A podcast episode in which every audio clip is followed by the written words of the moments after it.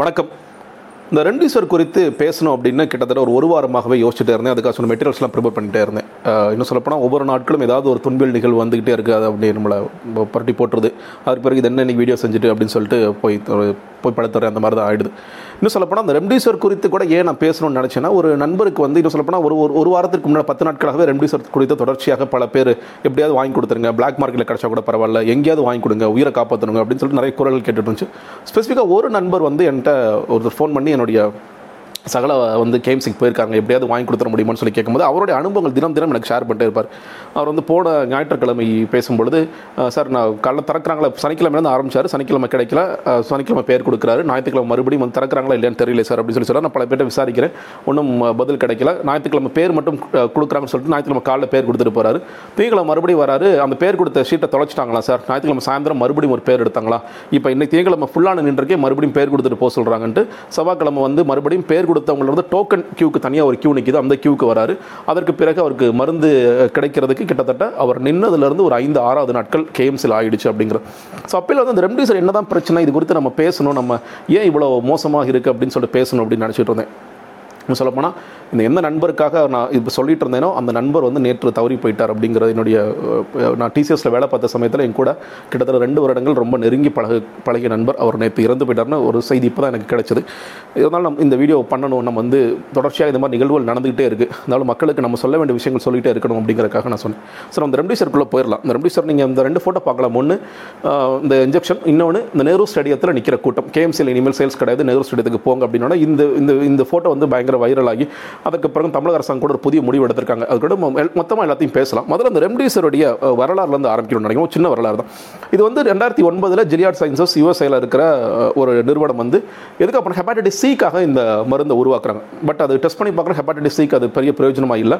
அதுக்கப்புறம் அது ஓரம் கட்டப்படுது. அப்புறம் எபோலா வைரஸ் வரும்போது எபோலா வைரஸ்க்கு பயன்படுத்துகிறாங்க அதுலேயும் பெருசாக சக்ஸஸ்ஃபுல் இல்லைனாலும் எபோலா அங்கே கண்ட்ரோல் பண்ணியிருக்கு அப்படிங்கிற ஸ்டடிஸ் எல்லாம் இருந்துச்சு. அதுக்கப்புறம் சார்ஸ்க்கு பயன்படுத்துறாங்க மேர்ஸுக்கு பயன்படுத்துகிறாங்க ஸோ சார்ஸ் எல்லாம் கொரோனா வைரஸோட இதுங்கிறனால. ஸோ அதை நம்ம ஏன் இந்த கோவிடுக்கு பயன்படுத்தக்கூடாது அப்படின்னு ஆரம்பிச்சு போன வருடம் கிட்டத்தட்ட மே மாதம் போல் யுஎஸ்ஏ வந்து ஒரு ஒரு லைசன்ஸ் கொடுக்குறாங்க. இல்லை நீங்கள் கோவிட் கொஞ்சம் சரி பண்ணுற மாதிரி தெரியுது. நீங்கள் அதனால் பயன்படுத்தலாம் அப்படின்ட்டு அவங்க ஒரு அப்ரூவல் கொடுக்குறாங்க. அதற்கு பிறகு ஜூன் ஒன்றாம் தேதி இந்தியாவில் வந்து அப்ரூவல் கொடுக்குறாங்க. நீங்கள் வந்து இதான் போட்டுருங்க India approves emergency use of remdesivir to treat COVID nineteen patients நீங்கள் பார்க்க வேண்டியது எமர்ஜென்சி யூஸ் எல்லாத்துக்கும் பயன்படுத்த முடியாது. எமர்ஜென்சி யூஸ்க்கு மட்டும் பயன்படுத்துங்க அப்படிங்கிறது தான் போன வாட்டியும் இந்தியா சொன்ன ஒரு விஷயம். ஸோ இதான் நான் சொன்னது ஜிலியாட் சயின்சஸ் அவங்க. அதுக்கப்புறம் ஒரு அஹ், இங்கே போட்டிருக்க மாதிரி வாலண்டர் லைசன்ஸ் கம்பெனிஸ் இந்தியாவுக்கும் கொடுக்குறாங்க பாகிஸ்தான் கொடுக்குறாங்க மற்ற பல நாடுகளுக்கு கொடுக்குறாங்க. நீங்கள் நீங்கள் அதுக்கப்புறம் சப்கான்ட்ராக்டர் விட்டு மேனுஃபேக்சரர்ஸ்ட்டை விட்டு நீங்கள் வந்து அந்த மருந்தை ப்ரொடியூஸ் பண்ணிக்கங்க அப்படின்ட்டு சொல்லிட்டு இதை கொடுக்குறாங்க அப்படிங்கிற மாதிரி தான். ஸோ அப்போ வந்து போன வாட்டி சிப்லாவும் ஹெட்ரோ ட்ரக்ஸும் இந்தியாவில் இருக்கிற நிறுவனங்கள் ரெண்டும் ஆரம்பிக்கிறாங்க அப்படிங்கிறது இது ஆரம்ப கதை. ஸோ இப்படி தான் இதுக்கான வேலைகள் ஆரம்பிக்குது. அதற்கு பிறகு என்ன ஆச்சு அப்படின்னு பார்க்கும் பொழுது முதல் அலை முதல் அலையில் வந்து ரெம்டிசருக்கான தேவைகள் ஏற்பட்டுட்டே இருக்குது கொஞ்சம் கொஞ்சமாக மேனுஃபேக்சரிங் ஜாஸ்தி ஆகிட்டே இருக்குது கிட்டத்தட்ட ஒரு ஐந்து நிறுவனம் ஒரு சிப்லா சைடஸ் போன்ற நிறுவனங்களும் அதில் சேர்றாங்க.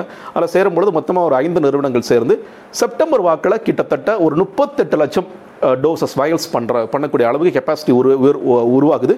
முப்பத்தெட்டு லட்சம் வரைக்கும் அவங்க போகிறாங்க அப்படிங்கிறதா இருக்குது ஸோ அதில் வந்து சிப்லா மைலன் டாக்டர் ரெட்டி சபட்டர் செட்ரோ health care Jubilant generic Zydus Cadila. So ஒரு ஆறு நிறுவனங்கள் சேர்ந்து அதாவது ஜிலியட் சைஜஸோட ஒரு டைப் போட்டு இதெல்லாம் செய்கிறாங்க அப்படிங்கிறது நமக்கு செய்திகளாக இருக்குது அதற்கு பிறகு பார்த்தீங்கன்னா நம்ம முன்னாடி சொல்ல செப்டம்பர் எட்டு ஒரு இருபத்தி நாலு லட்சம் பண்ணுறாங்க அதற்கு பிறகு முப்பத்தி ஓரு லட்சம்.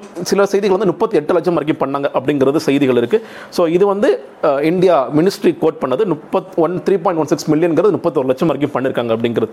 அதற்கு பிறகு என்ன ஆகுதுன்னு கேட்டால் செப்டம்பருக்கு பிறகு நம்மளோட முதல் அலை ஃப்ளாட்டாக கர்வ் ஃப்ளாட்டன் ஆகுது குறையுது.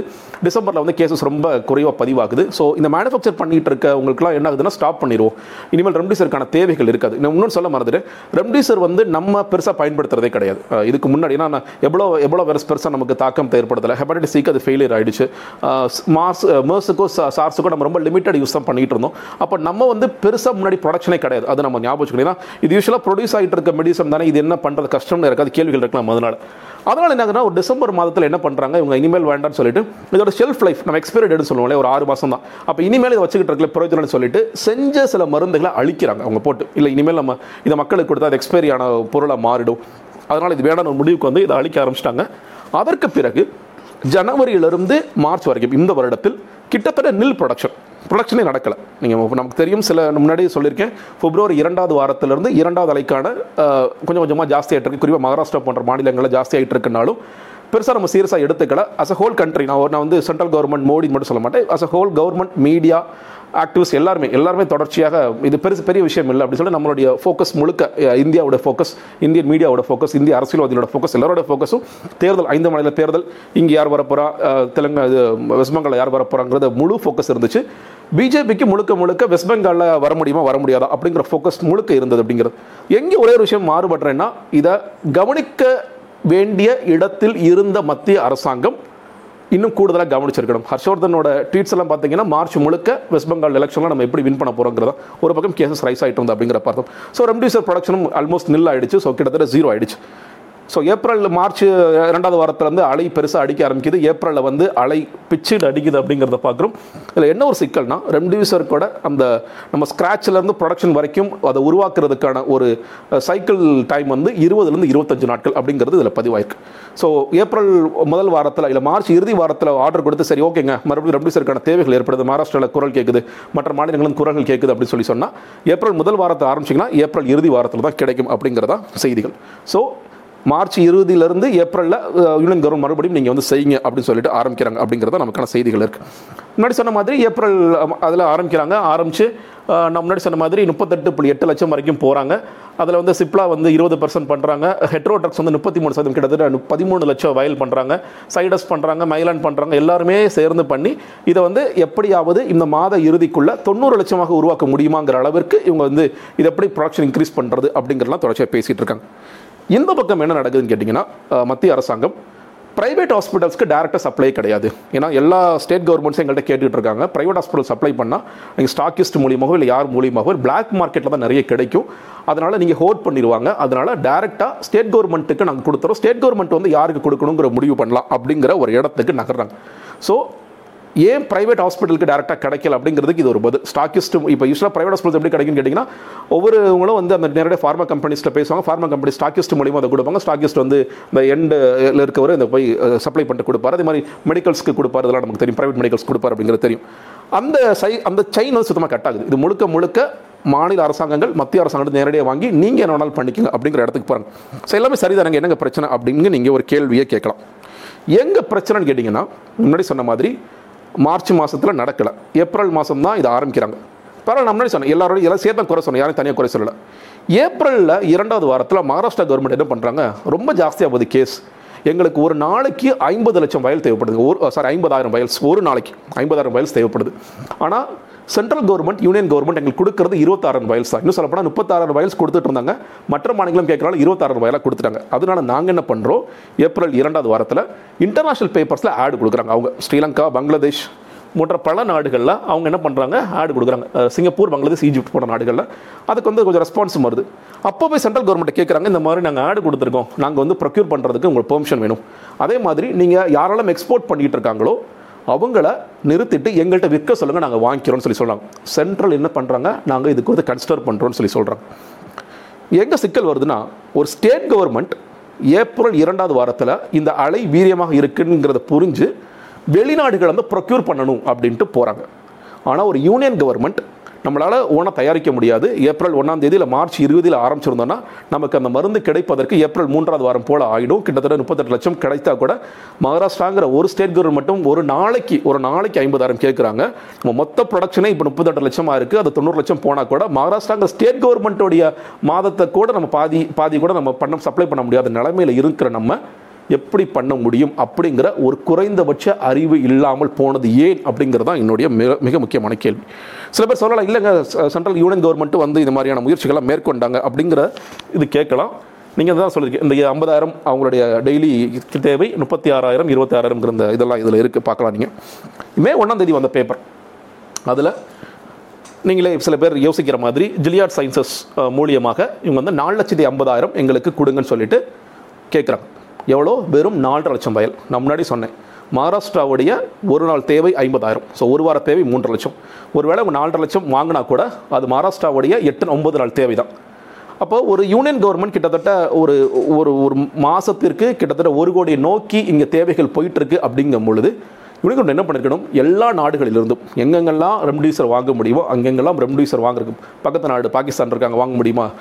சைனா இருக்காங்க வாங்க முடியுமா? வேறு எந்த நாடுகளில் பண்ணுறாங்க அப்படிங்கிறத அறிந்து இதை வேக வேகமாக செய்திருக்க வேண்டிய ஒரு அவசியம் இருக்குன்னு நினைக்கிறேன். ஏன்னா ரொம்ப குரூஷியலான பீரியடுங்க ரெம்டிசிவர் மருந்து கிடைத்திருந்தால் பல உயிர்களை காப்பாற்றிருக்கலாம் பல நூற்றுக்கணக்கான உயிர்களை சில ஆயிரக்கணக்கான உயிர்களை காப்பாற்றிருக்கலாம் அப்படிங்கிற ரொம்ப கோல்டன் பீரியடில் இதை மிஸ் பண்ணிட்டோம் அப்படிங்கிறதான் என்னுடைய பெரிய வருத்தம்.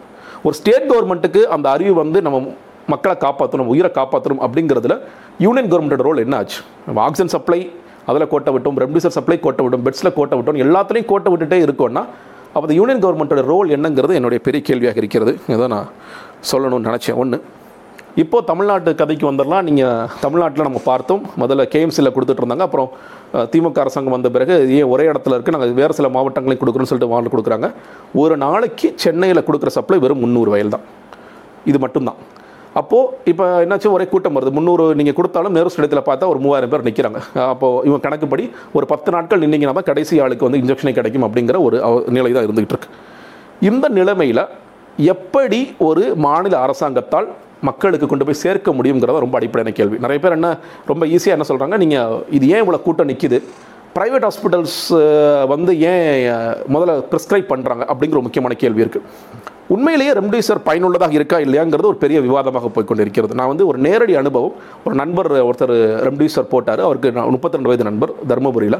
அவர்கிட்ட நான் ஃபோன் பண்ணி பேசினேன். எப்படிங்க இருக்குன்னு அவர் அவரோட கூட இருக்க அட்டன் பேசும்பொழுது ரொம்ப ரிலீவ் ஆகிட்டாருங்க அவர். மூச்சு திறனல் இருந்துச்சு அவர் ரிலீவ் ஆகிட்டார் ஒரு பாடி பெயின் போயிடுச்சுன்னு சொல்லி சொல்கிறாரு ஃப்ரெஷ்ஷாக ஆகிட்டாருங்க ரொம்ப நல்லா ஆயிட்டார் அப்படின்னு அவர் உணர்றாரு.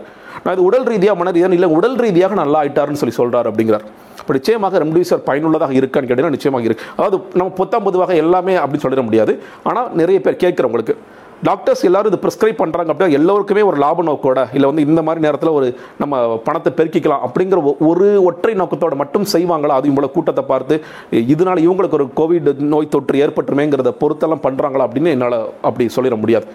தேவைகள் நிச்சயமாக இருக்கிறது. தேவைகளுக்காகத்தான் இன்னும் சொல்லப்போனால் நம்ம பார்க்குறோம் இப்போ வந்து ஆக்சிஜன் தேவைகள் இருக்கிற எல்லாருக்குமே அந்த மாடரேட்டாக வரும்பொழுது இந்த ரெம்டிசர் போட்டால் அவங்களுக்கு கேட்குதுன்னு சொல்லி சொல்லுவோம் இன்றைக்கி நம்ம பார்க்குறோம் ஆக்சிஜன் தேவைகள் எவ்வளோ இருக்குது அதே மாதிரி ரொம்ப லேட்டர் ஸ்டேஜில் நம்ம வெண்டிலேட்டர் சப்போர்ட் வரைக்கும் போகும்போது ரெம்டிசர் போடுறது அவசியம் இல்லைங்க. அதே மாதிரி ஏசிம்டமேட்டிக்காக இருக்கும் ரெம்டிசர் போடுறது அவசியம் இல்லை. அது தேவையில்லாமல் வேறு சில சைடு எஃபெக்ட்ஸை ஏற்படுத்தும்னு சொல்லி சொல்லுவோம் இப்போ இந்த மாடரேட்டாக இருக்கிறவங்களுக்காகத்தான் இந்த டாக்டர்ஸ் எல்லாம் ப்ரிஸ்கிரைப் பண்ணுறாங்க at least most of doctors prescribe பண்ணுறாங்கன்னு நினைக்கிறேன். பொத்தாம் பொதுவாக இல்லை இப்போ இதனால் ஒரு பிரயோஜனம் இல்லை. இது வந்து ஒரு இதை ஏற்படுத்த ஒரு ஒரு கலைச்சந்தை ஏற்படுத்த முயற்சி பண்ணுறாங்க இல்லை இதை சேல்ஸுக்காக முயற்சி பண்ணுறாங்க அப்படிங்கிற வாதத்தை என்னால் ஏற்றுக்க முடியல. ஏன்னா தேவைகள் இருக்கிற காரணத்தினால தான் அதனால தான் மக்களும் எப்படியாவது தங்களுடைய உறவினர்களை தங்களுடைய தம்பியை தங்களுடைய அப்பாவை தங்களுடைய அம்மாவை எப்படியாவது காப்பாற்றலாங்கிறக்காக இந்த கூட்டம் கூட்டமாக நிற்கிறாங்க அப்படிங்கிறத பார்க்க முடியுது. இன்னைக்கு இது ஒரு செய்தி பார்த்துருப்பீங்க. மே பதினெட்டாம் தேதியிலிருந்து தமிழ்நாடு அரசாங்கம் டேரெக்டாக ப்ரைவேட் ஹாஸ்பிட்டல்ஸ்க்கே கொடுக்க போகிறாங்க அப்படிங்கிறது ஒரு செய்தி நீங்கள் பார்த்துருக்கலாம். இன்னொரு செய்தி இன்றைக்கி வந்து சதானந்த கவுடா அவருடைய ட்விட்டர் பேஜில் இருக்குது நீங்கள் போய் பார்க்கலாம். ஸ்டேட்ஸுக்கான லிமிட்டை வந்து நாங்கள் இன்க்ரீஸ் பண்ணியிருக்கோம் இப்போ வந்து தமிழ்நாட்டுக்கு நாங்கள் சாரி இது ஃபுல்லாக வரல நினைக்கிறேன் டேட் இந்த டேட் நீங்கள் பார்க்கலாம். இருபத்தி ஒரு ஏப்ரல்லேருந்து பதினாறு மே அந்த தேதியில் தமிழ்நாட்டுக்கு நாங்கள் ஏற்கனவே கொடுத்துக்கிட்டு இருந்தது இருபது லட்சத்தி சாரி ரெண்டு லட்சத்தி ஐந்தாயிரம். ஒரு ஒரு ஒரு கிட்டத்தட்ட ஒரு மாதத்துக்கான இது. இதை வந்து இப்போ மூன்று லட்சமாக மாற்றிருக்காங்க ஸோ ஒன்றரை லட்சம் ஏற்றிருக்காங்க அப்படிங்கிறத நம்ம புரிந்து கொள்ள முடியும். ஸோ ஒரு நாள் கவுண்ட் வந்து கிட்டத்தட்ட ஒரு பதினோராயிரம் அப்படிங்கிறது ஏற்றிருக்காங்க ஆனால் இன்றைக்குமே முதலமைச்சர் என்ன எழுதியிருக்காரு? இருபதாயிரம் வயல் சாதம் எங்களுக்கு குறைந்தபட்சம் தேவை அப்படிங்கிறத எழுதியிருக்காரு அப்படிங்கிறத பார்க்க முடிகிறது. ஸோ இதே நேரத்தில் கர்நாடகாவில் நீங்கள் பார்த்தீங்கன்னா கர்நாடகாவில் ஏற்கனவே அஞ்சே முக்கால் லட்சம் கொடுத்துக்கிட்டு இருந்த அரசாங்கம் சதானந்த கவுடா அவர் என்ன போட்டார்? பத்து லட்சம் வாங்கியிருக்காரு அப்படிங்கிற செய்திகளும் சில பேர் யோசிக்கலாம் இல்லைங்க கர்நாடகாவில் ஆக்டிவ் கேசஸ் ஜாஸ்தியாக இருக்குது நீங்கள் என்ன இப்படி ஒரு ஸ்டேட்டுக்கு கொடுக்கலாம் ஸ்டேட் கொடுக்கூடாது பேசுகிறீங்களா அப்படிங்கிறது கிடையாது. நீங்கள் எந்த அடிப்படையில் இதை அலோகேட் பண்ணுறாங்க அப்படிங்கிற ஒரு கேள்விகள் இருக்குன்னா ரெம்டியூசர் மருந்துங்கிறது எல்லோருக்குமே தேவைகளாக இருக்கிறது எல்லோரும் உயிரும் காப்பாற்றுவதற்கான தேவைகள் இருக்கிறதுங்கிற ஒரு புறம். இன்னொன்று இப்போ இந்த ப்ராசஸ் ஆரம்பிச்சிருச்சு. மே பதினெட்டாம் தேதி ஆரம்பிச்சிருச்சு. ஒவ்வொரு ஹாஸ்பிட்டலும் வந்து கேட்குறாங்க சப்மிட் பண்ணி கேட்குறாங்க அப்படின்னா நாளைக்கு இது எந்த மாதிரி சிக்கலை ஏற்படுத்தும்னா ஹாஸ்பிட்டல்ஸ் ப்ரைவேட் ஹாஸ்பிட்டல்ஸ் கேட்டோம் தமிழ்நாடு கவர்மெண்ட் சப்ளை பண்ண மாட்டேங்கிறாங்க. அப்படிங்கிற இடத்துல கொண்டு போய் நிப்பாட்டும் அப்படிங்கிறத பார்க்குறேன். ஆனால் சிக்கல் என்னன்னு கேட்டிங்கன்னா நம்மளுடைய யூனியன் கவர்மெண்ட் மிக வேகமாக செயல்பட்டு நம்மளோட மேனுஃபேக்சரிங் ஒருத்தர் பண்ணிகிட்டு இருக்காங்க ஜாஸ்தி பண்ணுறாங்க அது ஒரு அது வேற ஒரு விஷயம். ஆனால் உடனடியாக இப்போ வந்து கிட்டத்தட்ட ஒரு ஆக்சிடென்ட் ஆயிடுச்சுன்னா ஒரு கோல்டன் பீரியட் இருக்குள்ள அந்த கோல்டன் பீரியட்குள்ளே மக்களை காப்பாற்றினாதான் ஒரு பத்து நாள் கழித்து அந்த மருந்து வரும்னா உயிர் போயிடும் அதுக்குள்ளே. அப்போ அதற்கு மிக அவசரமாக இப்பொழுதாவது அண்டை நாடுகளிலிருந்து இதை எப்படி இறக்குமதி செய்வது என்பது குறித்து யோசிக்க வேண்டிய இடத்துல இருக்கும். யூனியன் கவர்மெண்ட் இது வரைக்கும் ஒன்றிய அரசாங்கம் செய்யலை அப்படிங்கிறதான் இதில் இருக்கிற ஒரு மோசமான செய்தியாக பார்க்கிறேன். இனியாவது செய்யணும். இல்லை அட்லீஸ்ட் ஸ்டேட் கவர்மெண்ட்ஸ் எல்லாம் பேசணும்னு நினைக்கிறேன். இந்த கிரைசிஸ் ஆரம்பிச்ச உடனே ஸ்டேட் கவர்மெண்ட்ஸ் பேசுவாங்க நினைக்கிறேன். எங்களுக்கு மருந்து போதலை. இன்னும் நிறைய தேவைகள் இருக்குது அப்போ இப்போயாவது செய்யுங்க அப்படிங்கிறத பேசுவாங்களான்னு நினைக்கிறேன். தெரியல. நான் ஓவராலாக இதான் ரெம்டிசிவர் உடைய இந்த மொத்த பிரச்சனையை மக்கள்கிட்ட பிரசன் பண்ண நினச்சேன். இதான் நடந்துகிட்டு இருக்கு அப்படிங்கிறத சொல்லியிருக்கேன். நன்றி. வணக்கம்.